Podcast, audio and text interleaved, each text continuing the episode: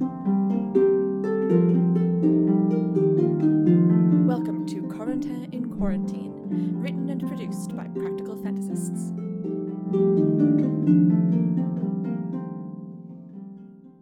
Episode 3 Time Cures All Ills. As it befits a young lord to reflect on his days in solitude, but for the unwanted company that is beneath his mention, I, Lord Corentin of Dal, consider my reputation and my family name above all things. I, are you getting this, Tuzen? In a moment, my lord. Would would you be so good as to hold that pose just a little longer?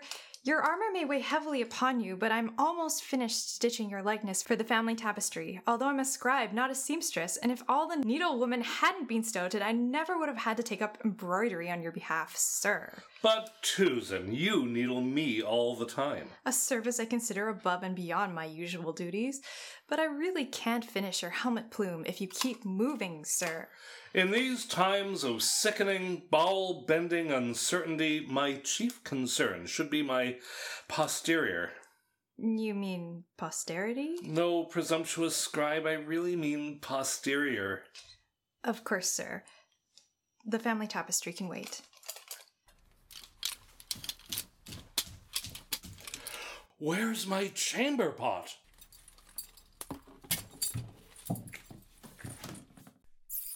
Ah! Somebody save me! Lord Corentin, you called! Stay back! Back, fiend! Corentin, it's me, Brother Brannock, I swear. Brother, I think I need an exorcism. Oh. And what's finally brought you to that conclusion? Look, look into those beady eyes and tell me it's not a demon. What? What is the meaning of all this racket? Nolwenn, the stoats are upon us. Oh, for the love of God, tell me you haven't touched it. Of course not. But look what it's doing. It keeps staring at me and baring its tiny teeth. Look, it's doing it again. Lord Corentin, will you please stop trying to use me as a shield? It's coming for me. Quick, get a pot or a pan or something. Do I look like a servant? I'm in full armor. True, sir. Ah! Ah!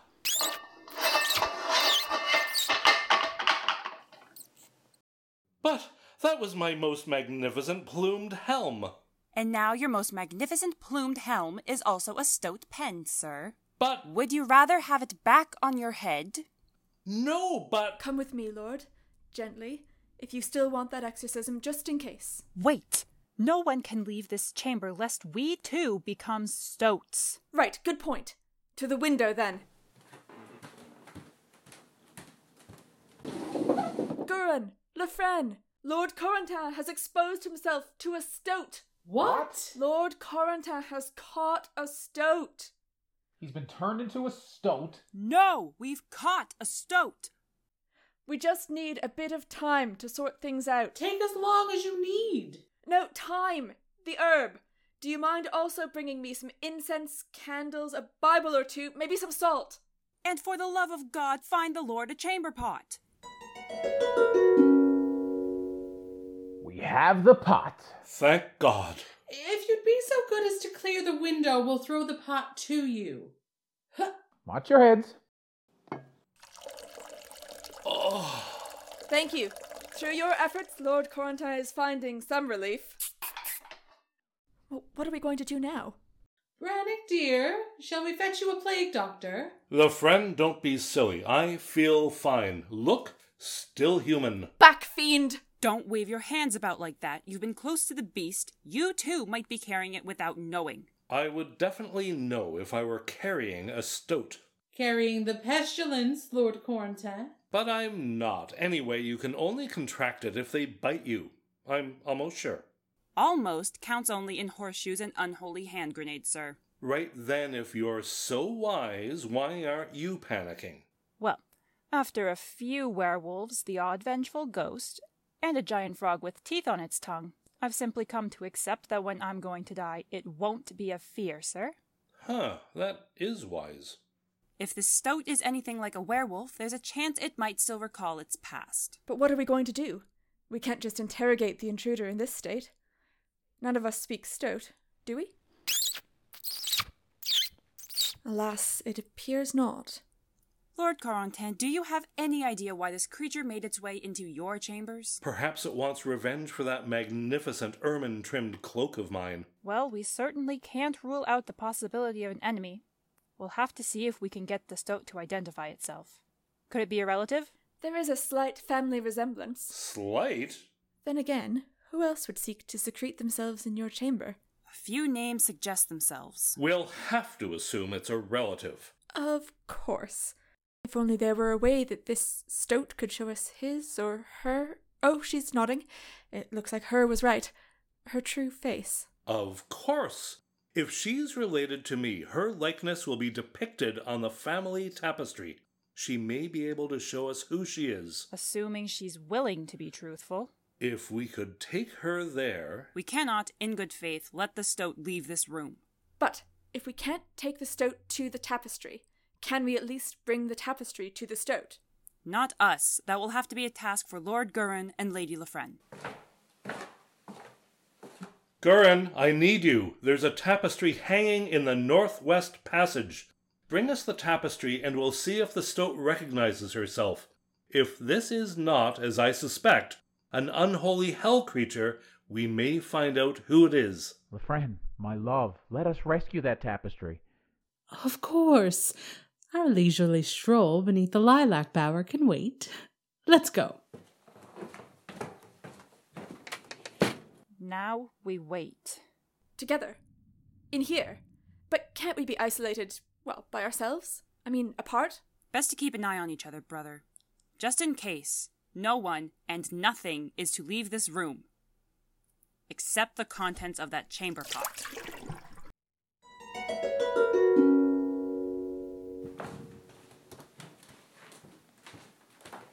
Uh, where is the Northwest Passage? You know better than I. Didn't you used to spend all your time here? Yeah, but there were some rooms I got to know better than uh, others. Right, uh, like the kitchens. We need some thyme. Indeed. We have no time to waste on culinary escapades, my love. No, thyme. The herb for Brannock. That fool Corentin. If our friends are transformed because of him, I. It may well be that we are all transformed by each other before this ends. Yes, being transformed into a stoat might be an improvement in Corentin's case. But it's like the abbess said the only way to protect our people from this plague is to hold out here for now, with Corentin. Honestly, Gurin, light of my life, you and Corentin have a lot in common. You are both noble knights and clever with your swords. You both love a good party. But I like to think that I treat my friends with a great deal more care. Corentin can be a churlish coxcomb, yes, but for the time being, he is our host. It is a shame that some enemies can't be fought with swords. I mean, the, the, the plague, not uh. All the more reason to have courage, my love. This plague will pass. But until it does, we must remain strong or we'll all succumb together, and none of us want that. Indeed. I don't think even I could survive stoathood with Corentin. You have been rather evasive when it comes to Corentin. From the way you went on about him, I would have expected you to be relishing your reunion. I honestly thought he would be happy to see us.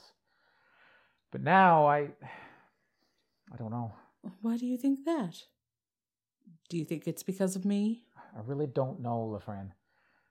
My love, we've been through a lot together. You don't want to hurt him. And I won't. Oh, look, isn't uh isn't that the Northwest Passage? That darkened doorway halfway up the eastern stairs. Do any of the names in this castle make sense? No wonder you never found it before. I might as well just lie here until I am inevitably stoatified. We can't be trapped in here forever, because someday we've got to get out and be trapped out there forever. And then after that, we'll be released back into the world and be trapped in it forever, and then. Don't you start brannocking. Can't you see I am already sinking into despair? Oh, God, not both of you. And in the end, it doesn't matter because we're all just trapped in our own minds anyway. And what difference does it make if we are confined to a single room or roam freely over all the world at will? It's all very well for you. You're used to a quiet life. But I need to risk life and limb on a regular basis, or I'll go mad. And no offense, neither of you are likely to put me in mortal danger. Give it time. But Lefren and Gurin haven't brought us any. Thyme, Brother Brannock. Oh, right. Oh, God. Oh, God. That's a massive tapestry. Does it. Does it span the entire corridor? Yes, yes, it does. Perhaps we could cut out one or two of the more recent phases. Gurin, We'd have the needle women sew them back again. do you have any idea which ones might still be living? Not at all. They all look vaguely bloody minded, don't they? A veritable pack of weasels. Uh, Don't tell him I said that. Believe me, I'll claim credit for it myself. In the meantime,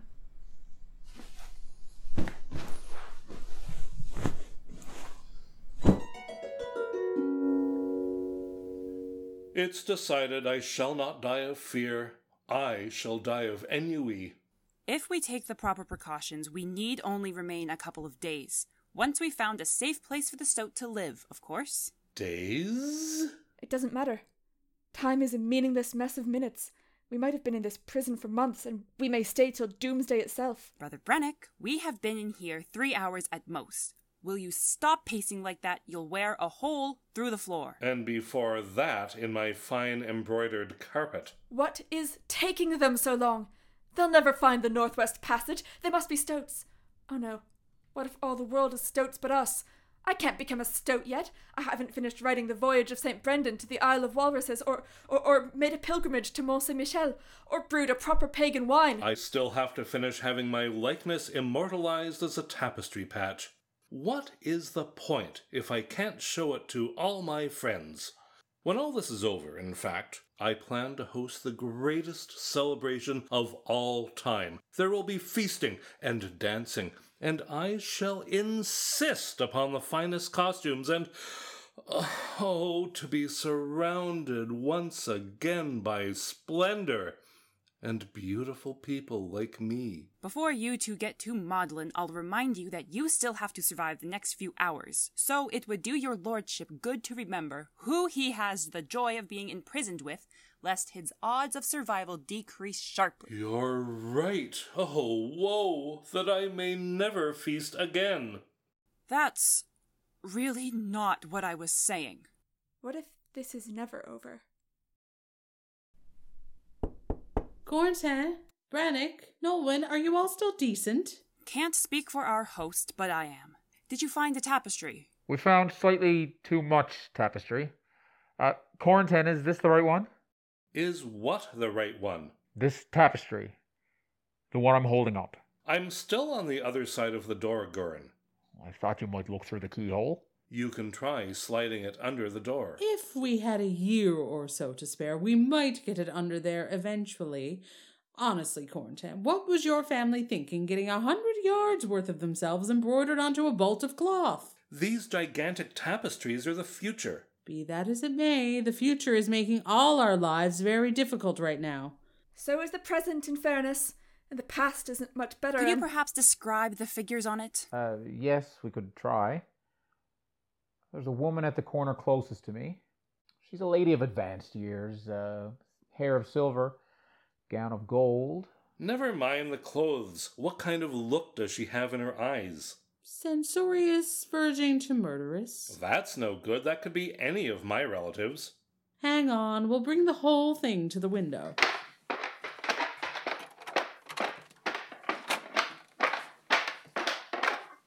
Easy does it. We'll unroll it, one lady at a time. Are you ready? Ready when you are.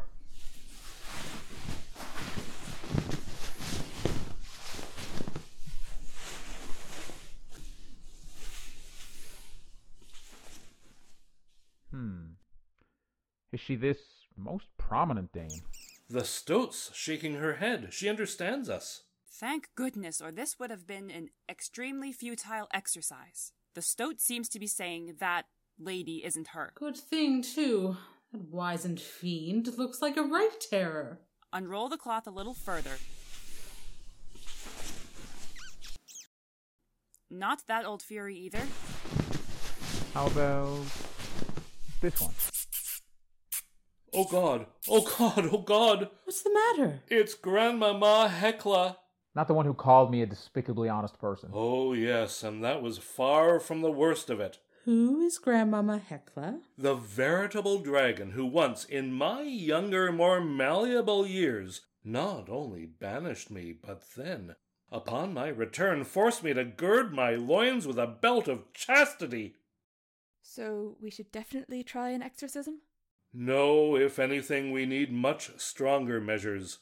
Grandmama Hecla has been talking an awful lot about inheritance lately, and the last thing she said to me when the stoatification began was, If you're turned into a stoat, you young popinjay, all you'll get from me is an I told you so. What did you do? Cast her from your doorstep and refuse her refuge? Have a duel with her husband? Offer her a moldy cot to sleep on? Nothing of the sort. All right, I might have put a peasant in the stocks while she was visiting, but it isn't my fault she was upset by that. No, no, clearly not your fault. So she wants you to, what, make amends with the peasant?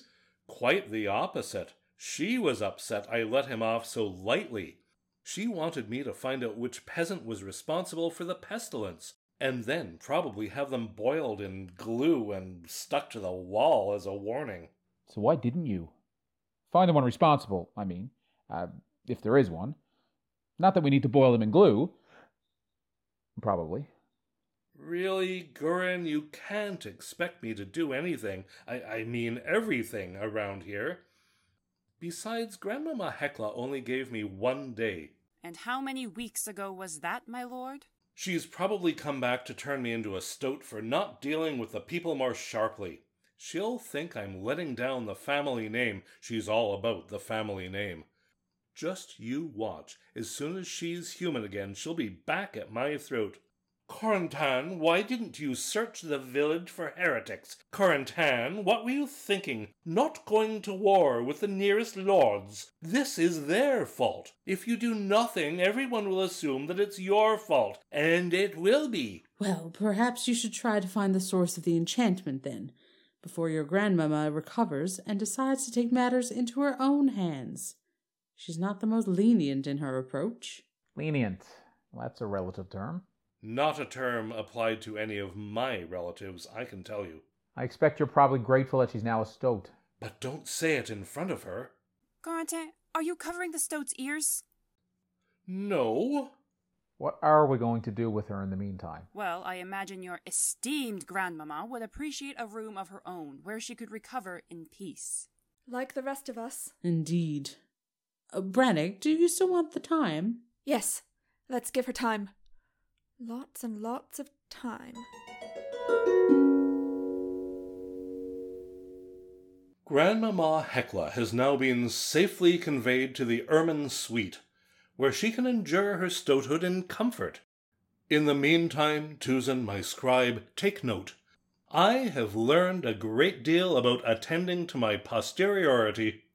My lord! Could you speak a little more loudly, sir?